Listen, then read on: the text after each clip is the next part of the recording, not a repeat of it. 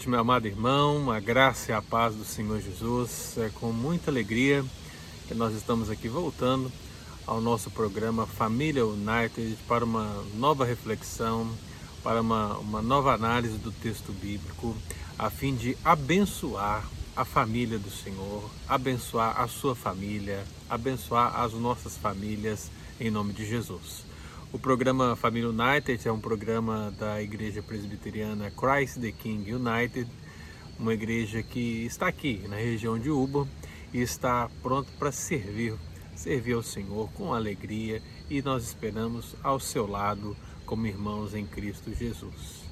Por isso, meu querido irmão, hoje, infelizmente, nós não podemos fazer a live, interagir com os amados, mas apesar do programa estar sendo gravado, eu vou estar nos comentários.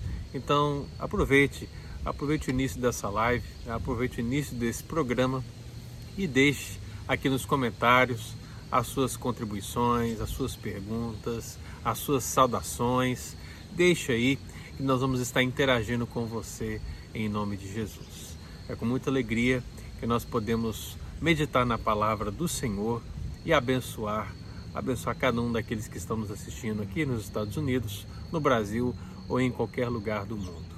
Que Deus nos abençoe grandemente em nome de Jesus. Para a gente começar o nosso programa, eu gostaria de orar e pedir ao Senhor que falasse aos nossos corações. Deus querido, em nome de Jesus, dá-nos a graça de poder compreendermos mais uma porção da palavra do Senhor e assim crescermos, ó Deus, na graça e no conhecimento da tua palavra. Ó Deus, em nome de Jesus, toma cada família nas tuas mãos, maridos, esposas e filhos. Tome todos nós nas tuas mãos e nos ajude, ó Deus, a compreendermos os valores bíblicos para a nossa própria família, extraídos da tua palavra, que é lâmpada para os nossos pés. Por isso, ó Deus, nos abençoe nessa noite em nome de Jesus. Amém. Bom, Camilinha, tem alguém conosco? a Camilinha hoje não está aqui conosco, então nós não temos como fazer interatividade, mas vou estar acompanhando aqui os comentários e vendo quem está presente, saudando cada um em nome de Jesus.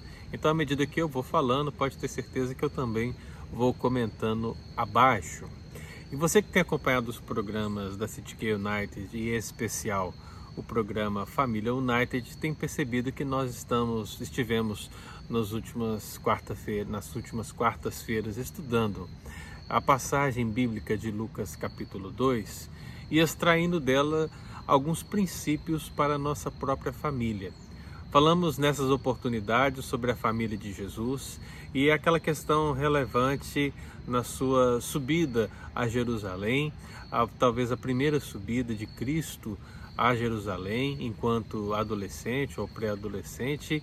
A grande questão, meu amado, é que em torno dessa passagem nós procuramos imergir no contexto dela e entendê-la, compreendê-la e trazer para o nosso próprio contexto alguns princípios, princípios bíblicos importantes que podem ser sim aplicados à nossa família. E se você está lembrado, nós falamos de como é importante a família ela se importar com as cerimônias divinas. Nós também falamos sobre a família se preocupar com os membros que a compõem, também de dar atenção especial ao crescimento dos filhos. Analisamos todos os aspectos do crescimento do próprio Senhor Jesus aplicando-os à nossa própria família e, finalmente, vislumbramos a ideia da família procurar conciliar desentendimentos. Todos esses princípios, irmãos, foram percebidos através da família de Jesus, dentro desse contexto da passagem de Lucas capítulo 2. E é claro, agora nós estamos mais no contexto da infância de Jesus. Nós vamos para um outro texto bíblico e eu gostaria que você acompanhasse a leitura desse texto. Se você tem uma Bíblia, abra sua Bíblia. E se você não tem, eu vou procurar aqui lançar na tela para que você acompanhe conosco. E o texto da meditação que vamos propor a partir de hoje está no Evangelho de Marcos, agora, no capítulo 3. E hoje, de uma maneira bem focada, nós vamos analisar o versículo 20 e o versículo 21. E diz assim a palavra de Deus: Então ele foi para casa. Não obstante, a multidão afluiu de novo, de tal modo que nem podiam comer. E quando os parentes de Jesus ouviram isto, saíram para o prender, porque diziam: está fora de si. Olha só, meu irmão, temos aqui uma oportunidade de compreendermos um pouco melhor essa passagem e realmente percebermos algo de Deus para a nossa própria família. Amados, após Jesus escolher os seus doze apóstolos, aqueles doze homens que estariam junto com ele, aprendendo com ele, é, vendo todas as experiências, milagres e ensinos concernentes à realidade do reino de Deus, a realidade de Jesus ser de fato o Messias. Agora, já ainda no início do ministério, estão todos ali, reunidos ao redor do Senhor e de uma maneira maravilhosa, graciosa, misericordiosa e bondosa, Deus em Jesus, por meio do Espírito Santo, claro, ele agiu poderosamente, muitas curas e milagres aconteciam no início do ministério do nosso Senhor e Salvador Jesus Cristo. Foi um trabalho intenso, dia a dia, ano a ano, mesmo no início desse ministério, muito, muito trabalho foi realizado pelo Senhor, a ponto de a palavra do Senhor declarar que já havia uma grande multidão seguindo ao Senhor Jesus. E diz o texto bíblico no contexto do texto que nós lemos, que após mais um dia de pregação da palavra do Senhor, de curas e milagres, Jesus e os seus foram para casa. E quando eu digo os seus, eu estou dizendo os seus discípulos. Jesus provavelmente estava ali na região de Cafarnaum, não em Nazaré. Então, ao lado dos seus discípulos, no findar de mais um dia, ali eles foram para casa. E é justamente nesse contexto que aparece o texto que nós lemos. E meu querido, não sei se você percebeu, mas a família de Jesus está longe de ser uma família perfeita. Seja ela a família terrena, através de José e Maria e seus irmãos e irmãs, seja a família espiritual, a igreja militante, que está aqui ainda e peregrina já há centenas de anos, fazendo com que de fato o evangelho alcance as nações Seja uma ou outra família, nós vamos encontrar muitas deficiências, vamos encontrar muitos defeitos, vamos encontrar muitas dificuldades, e isso precisa ser vislumbrado em cada programa nosso a partir dessas meditações na palavra do Senhor.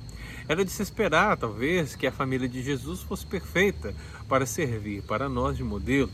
Mas a grande verdade é que existem muitas complicações porque nós, irmãos, nós, homens e mulheres, nós somos complicados, nós somos imperfeitos, nós somos pecadores. E por causa dessa realidade dura e difícil, que só Cristo pode libertar, ou que só Cristo pode mudar, nós ainda estamos aqui peregrinando e pedindo ao Senhor que nos ensine para que a nossa família seja uma família melhor, para que a nossa família possa agradar ao Senhor um pouco mais do que o faz hoje. Por isso, ler o texto de hoje vai significar para nós entender mais uma vez que a família de Jesus, ela de fato não é perfeita. E se a família de Jesus não é perfeita, meu amado, você pode olhar para a sua família e reconhecer que sim, todas as famílias, todos os crentes, todos os maridos, esposas e filhos crentes no Senhor Jesus, que confiam no Senhor Jesus, podem melhorar podem se aperfeiçoar no Senhor, podem vislumbrar bênçãos ainda maiores, se nós de fato olharmos para a palavra de Deus e resolvermos aplicar essa palavra ao, ao nosso próprio contexto familiar. Então eu gostaria de deixar um princípio para nós nessa noite. E o princípio que eu gostaria de deixar a partir desses dois versículos que nós lemos é que a família de Jesus o procurou, o procurou com a motivação errada. Eu não sei se é possível você vislumbrar essa situação, meu amado, mas a família de Jesus o procurou com a motivação errada. Como assim? Como a família de Jesus pode procurá-lo com motivação errada, meu amado? É o que o texto bíblico está dizendo, revelando para nós as nossas deficiências e como esse princípio precisa ser vislumbrado no nosso próprio, no nosso próprio viver diário.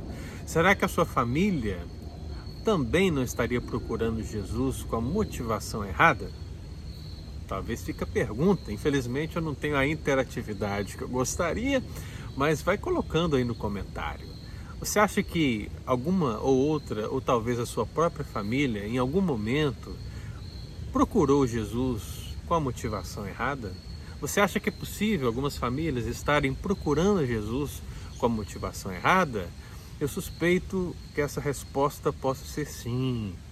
Se nós não conhecermos o Senhor, se nós não conhecermos a palavra de Deus, se nós de fato não sabermos aquilo que o Senhor requer de nós e quem Ele é, nós provavelmente erraremos quando mirarmos o alvo. Por isso, meu querido, eu queria que você olhasse o texto bíblico. A palavra de Deus, ela, como eu já declarei, ela diz que Jesus estava na região de Cafarnaum. Você começa a ler o contexto, você percebe que ele está nessa região. E que depois desse dia intenso, eles vão para casa. E como eu afirmei, eles não vão para Nazaré. Nazaré era um pouco mais longe. Eles vão para a casa de alguém e possivelmente essa seja a casa de Pedro ou André, ou talvez um dos discípulos, onde Jesus estava hospedado, onde ele fazia dessa casa a sua base em Cafarnaum, para que ele pudesse ali pregar o evangelho e declarar a presença, a realidade do reino de Deus ali. E o que nós percebemos, meu querido, é que nessa realidade, uma grande multidão já estava no entorno de Cristo. Mas é impressionante nós percebermos que essa multidão ela não estava presente apenas no sermão, no ser, nos sermões de Jesus, não estava presente apenas no momento de cura e milagre, mas o seguia de uma maneira muito mais intensa. O texto bíblico diz que a multidão afluiu de novo na casa onde eles estavam reunidos. A Bíblia diz que a multidão era tão intensa na sua procura por Jesus que Cristo e os seus discípulos não podiam sequer comer. Meu amado, certamente havia uma intensa, um intenso desejo e uma, uma intensa necessidade por parte do povo de Cafarnaum que somente Cristo podia trazer para eles como a saciedade que eles procuravam. Então é, é importante que nós vislumbramos esse contexto, porque Cristo está pregando a palavra de Deus. Cristo está curando e fazendo milagres extraordinários, abençoando a vida das pessoas. Cristo já está nesse início de ministério instruindo os seus discípulos acerca do reino de Deus. Perceba, portanto, que tudo que está acontecendo, e você pode compreender isso, tudo que está acontecendo está acontecendo de uma forma naturalmente abençoada, naturalmente boa, naturalmente dentro dos propósitos do Senhor. Nós que temos a revelação bíblica por completo podemos imaginar isso de uma maneira muito tranquila. Entretanto, entretanto, a gente percebe que a família de Jesus, por algum motivo, não entendeu dessa maneira. Veja, meu amado, que a Bíblia diz que a multidão arrojava sobre Cristo. Essa palavra arrojava é uma palavra que significa uma pressão intensa. Uh, imagine uma pessoa te pressionando. Né? Eu sei muito bem o que é pressão de pessoas, né? e agora estou me, me referindo a questões físicas propriamente dito, por causa da prática do jiu-jitsu. Quem pratica o jiu-jitsu sabe que é pressão. Né? Pressão e como é difícil resistir à pressão muitas vezes. Mas é, agora imagine uma multidão te pressionando. Dependendo da pessoa, poderia haver talvez até um certo desespero, né? mas não é o caso aqui. Cristo, certamente no seu coração, como declarado já em outros momentos, via aquela multidão como ovelhas que não têm pastor. A sua misericórdia fluía nas suas curas, fluía nos seus milagres, fluía na sua mensagem, a mensagem do reino de Deus. E era isso que estava trazendo total comoção e trazia as pessoas até o Senhor a ponto de pressioná-lo de, de tal maneira.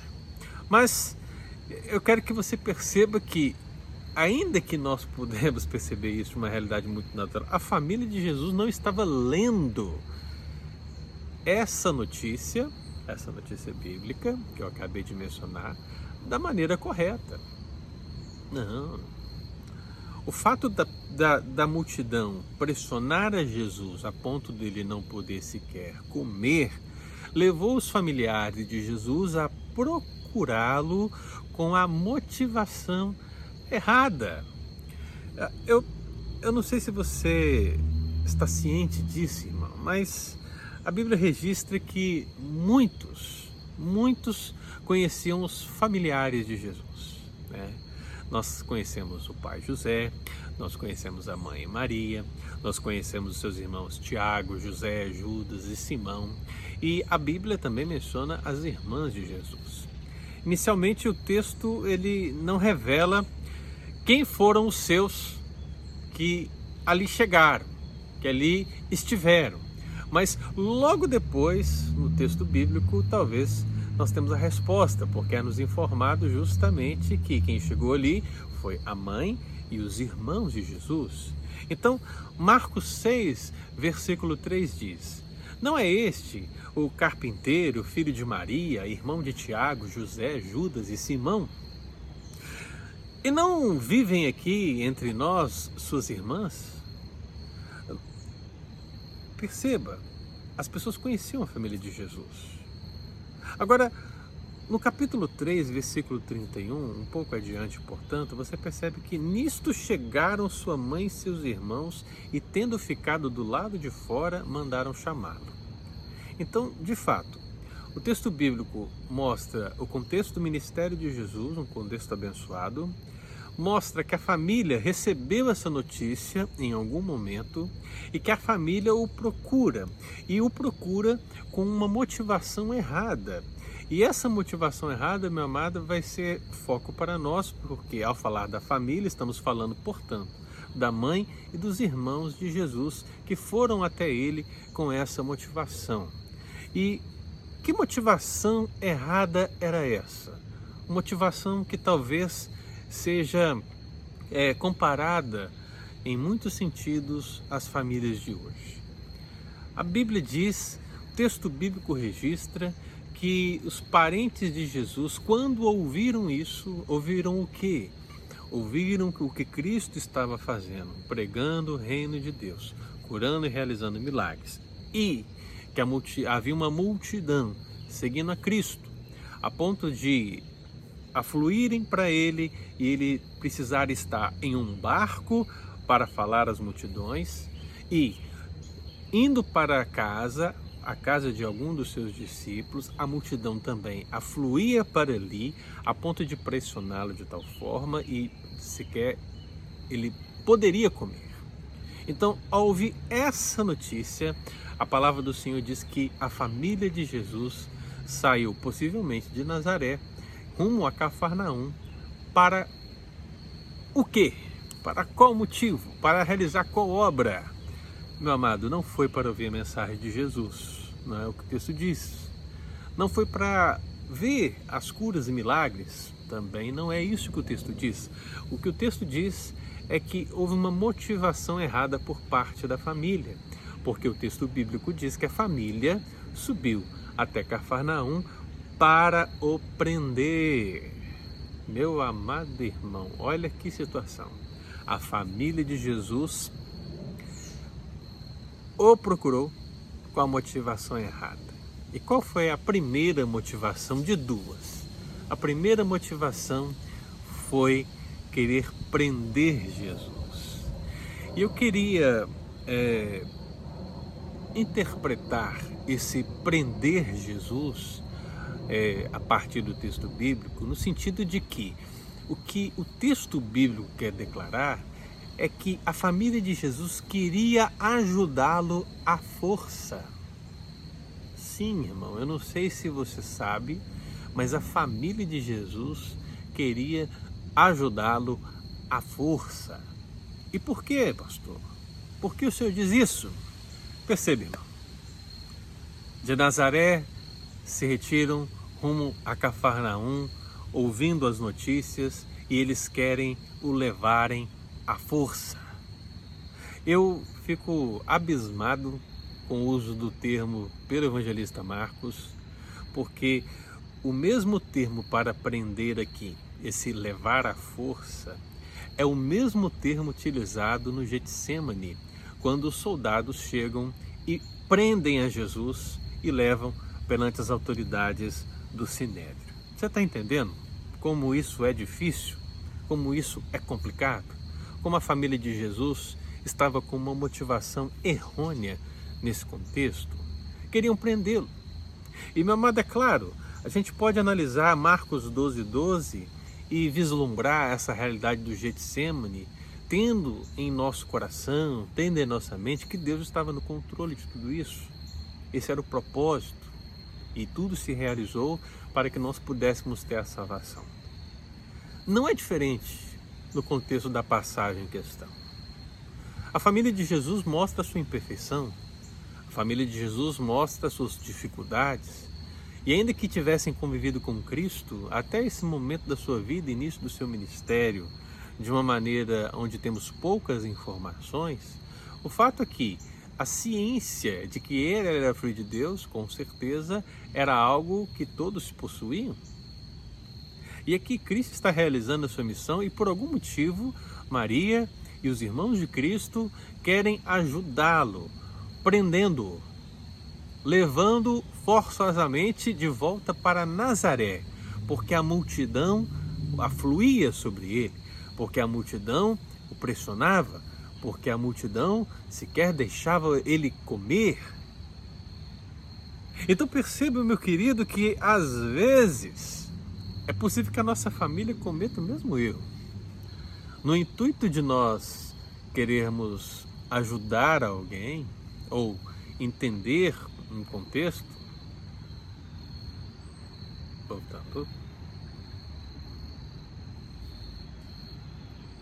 toda essa realidade, irmão, não é algo mal em si, porque é óbvio que a família de Jesus não queria o mal do Senhor.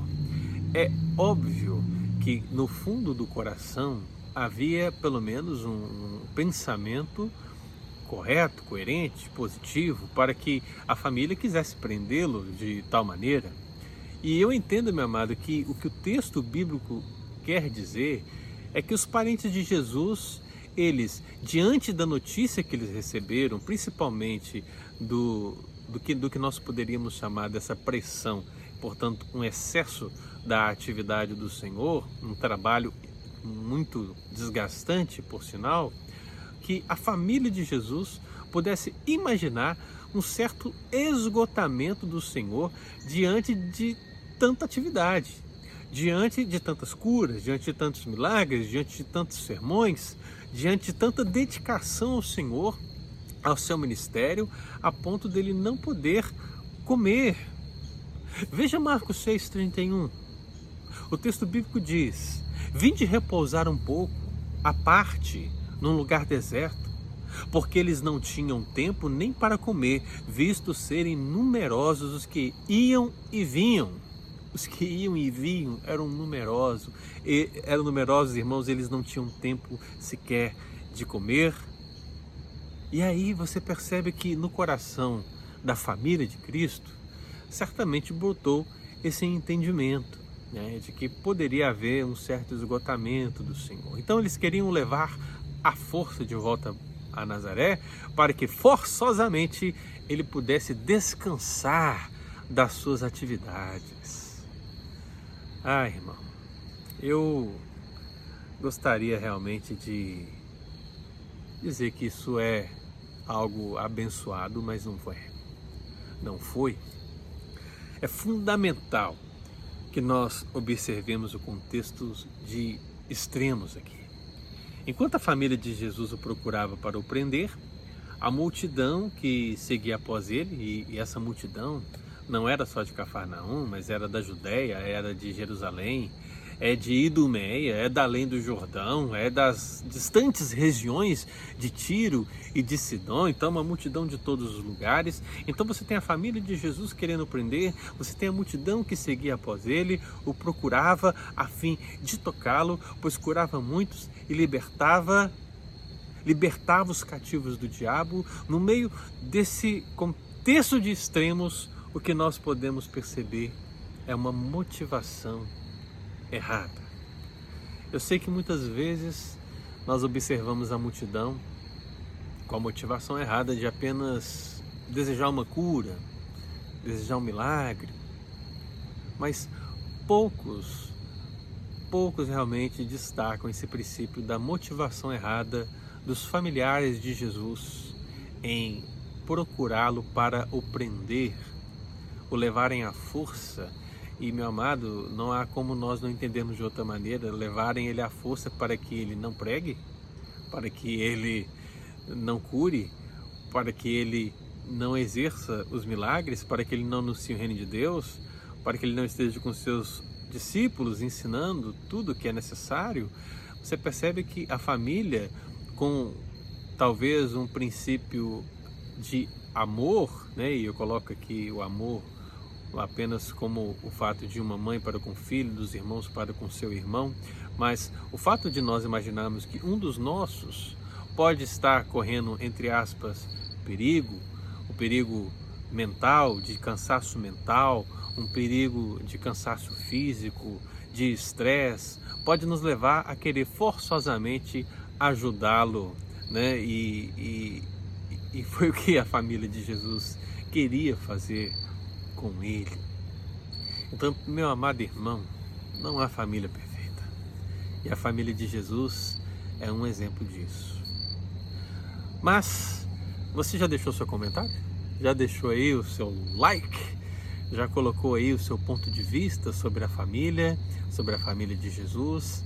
A sua família ou alguma família que você conhece já procurou Jesus com motivação errada? A família de Jesus, sim e o fez com o intuito de o prender. Mas há uma segunda motivação errônea no texto em questão. A palavra do Senhor diz que a família de Jesus dizia, mãe e irmãos diziam, está fora de si. Jesus está fora de si. Cristo está fora de si.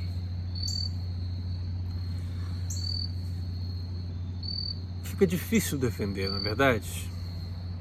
Porque a família resolve sair de Nazaré e ir em Cafarnaum para levar Jesus forçosamente de volta para a sua casa, porque a, a multidão o pressionava e ele não tinha sequer tempo para comer.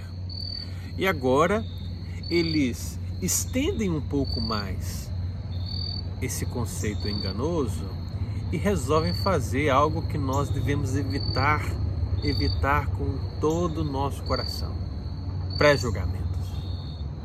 E aqui está a segunda motivação, meu amado, que levou a família de Jesus até ele. A família pré-julgou irrefletidamente. A família pré-julgou irrefletidamente. E qual foi o pré-julgamento que a família de Jesus teve ao ouvir as notícias sobre o que Cristo estava fazendo. O pré-julgamento foi: ele está fora de si. Se você já estava achando que a família de Jesus estava pecando quando eles resolvem e querem prender Jesus, como os soldados prenderam o Senhor no Getsemane um tempo depois, fica pior quando nós percebemos os familiares de Jesus declararem que Jesus estava fora de si. O pensamento, irmão, de que Cristo poderia estar esgotado diante de tanta pressão, levou os parentes a imaginar, levou os parentes a julgarem, a pré-julgarem, que talvez ele estivesse fora de si. Porque não é possível quem? Quem viveria uma vida dessa maneira? Que sequer separaria tempo para comer, dando tanta atenção a pessoas que ele sequer conhece. Meu amado, uma frase como essa não pode vir num contexto onde refletidamente sabemos que Cristo é o Filho de Deus e que ele veio para salvar o povo dos pecados deles. Ainda que essa verdade estivesse na mente de Maria em boa parte da sua vida, certamente nesse momento, seja na vida dela, seja na vida dos seus outros filhos, isso não se fez presente. Porque se fosse assim, jamais diriam eles: está fora de si. Essa expressão está fora de si significa alguém mentalmente perturbado. É, irmão, mentalmente perturbado. A família de Jesus pensou que ele estivesse nessa condição. Esse é um pré-julgamento totalmente irrefletido, longe do contexto, a, a basear-se de uma notícia e que sequer levou em consideração tudo aquilo que Deus já dissera acerca de Cristo e as próprias experiências da família com o Senhor Jesus, como o texto que nós já meditamos de Lucas 2, de Lucas 2 e a subida da família a Jerusalém. Aqui já, já teriam motivos de sobra para a família não ter esse pré-julgamento refletido, mas ela teve. Ela teve, meu irmão. Porque Maria e os irmãos de Jesus são tão pecadores como eu e você. Nós precisamos de sabedoria do alto para conduzir a nossa casa, para conduzir a nossa família. E se não for assim, meu irmão, nós vamos exercer os mesmos pré-julgamentos e refletidos que nós lemos na palavra de Deus. Mas essa expressão mentalmente perturbado não quer dizer que Jesus era louco no sentido de que eles estavam imaginando. Não. Não que a família de Jesus pensasse que ele era um lunático, como nós podemos perceber em outros sentidos. Mas o que a família de Jesus quis dizer quando declarou está fora de si é que Jesus estava se portando ou agindo como um fanático religioso. Sim, um fanático religioso porque apenas um fanático religioso agiria dessa maneira exacerbada como a notícia tinha chegado para eles ali em Nazaré. É, irmão.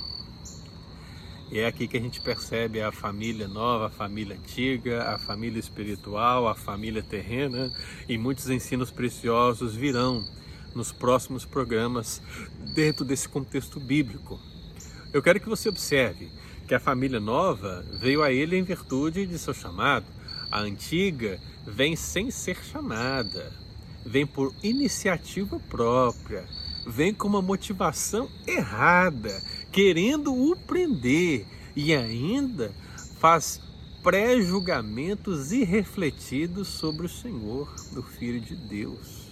Ah, meu irmão, a nossa família precisa da graça do Senhor para permanecer de pé.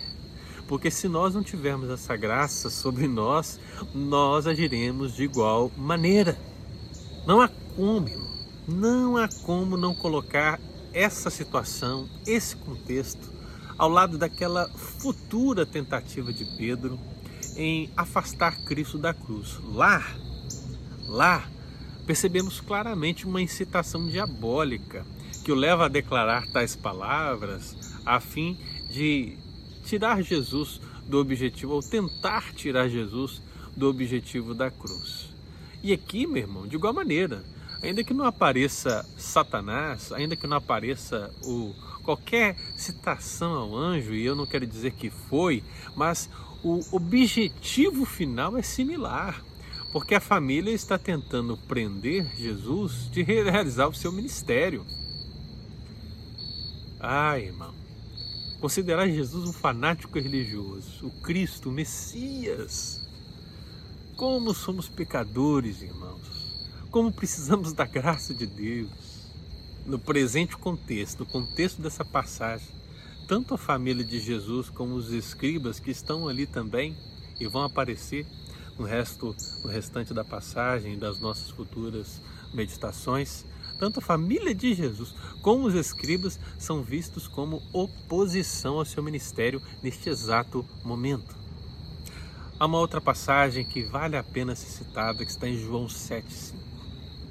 Que talvez você diga assim: ah, mas que, que coisa terrível pensar que Jesus era um fanático religioso, mas o que a Bíblia diz em João 7,5, irmão? Em João 7,5 diz: Pois nem mesmo seus irmãos criam nele. pois nem mesmo seus irmãos criam nele. E você aí, filho de presbítero, né? esposa de presbítero, de diácono, filho de pastor, a gente tem tantas ligações e a gente realmente imagina que por causa delas, meu amado, a fé vai ser derivada ou vai ser dada por questão genética. Mas não. Deus tem filhos e filhas, mas não tem sobrinhos, não tem netos. Deus, meu amado, tem um povo para si. Aqui há uma responsabilidade pessoal realmente de nós compreendermos que, seja você pai, seja você mãe, seja você filho, todos precisam ter um encontro pessoal com Cristo para que a incredulidade não seja um problema para que a incredulidade seja superada com a fé, com a fé que vem de Deus, do próprio Senhor, para abençoar, abençoar todo homem. Então, sim, irmão, duas motivações errôneas que levaram a família de Jesus até ele. Eu já tinha ouvido muita gente falar sobre as motivações para ir até Cristo. São muitas, na é verdade, mas Quantas pessoas estão anunciando por aí acerca das motivações erradas que nos levam até Cristo? A família de Jesus é um mau exemplo dessa realidade. Eu espero que a partir deste mau exemplo nós possamos, iluminados pelo Espírito Santo, olhar para a nossa família e desejarmos verdadeiramente que a nossa família procure o Senhor com a motivação correta.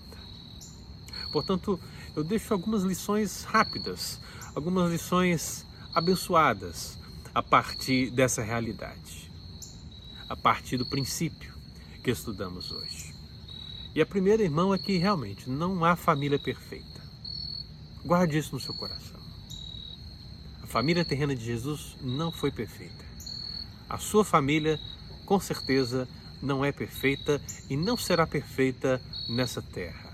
Mas, meu amado, nós precisamos aperfeiçoar nossa família até que o Senhor nos chame. Então pense nisso.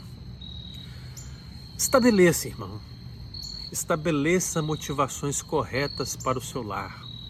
Estabeleça motivações corretas para a sua família diante de Deus, diante da palavra, diante da obra missionária, diante do trabalho, mas estabeleça motivações corretas. Procure compreender, e olha, guarde isso no seu coração. Procure compreender os contextos antes de qualquer atitude.